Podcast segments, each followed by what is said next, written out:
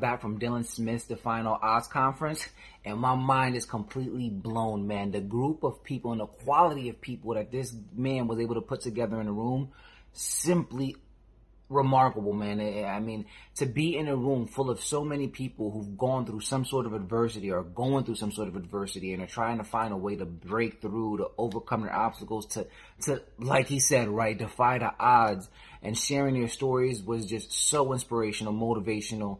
Um, and I can't thank you enough, Dylan, man. I'm so happy for you. I'm so excited. I'm so glad that I came. It was absolutely phenomenal guys, if you haven't been to one of these things, if you haven't seen Dylan speak, man, you got to do that, man. I know they got some things coming up, and I will definitely be at the next one, man. So if you want to see, you, you know, you need to see Dylan speak. You need to see the type of people that he's around, the type of energy that he's bringing for you, the type of motivation and help that he's trying to bring to us, man.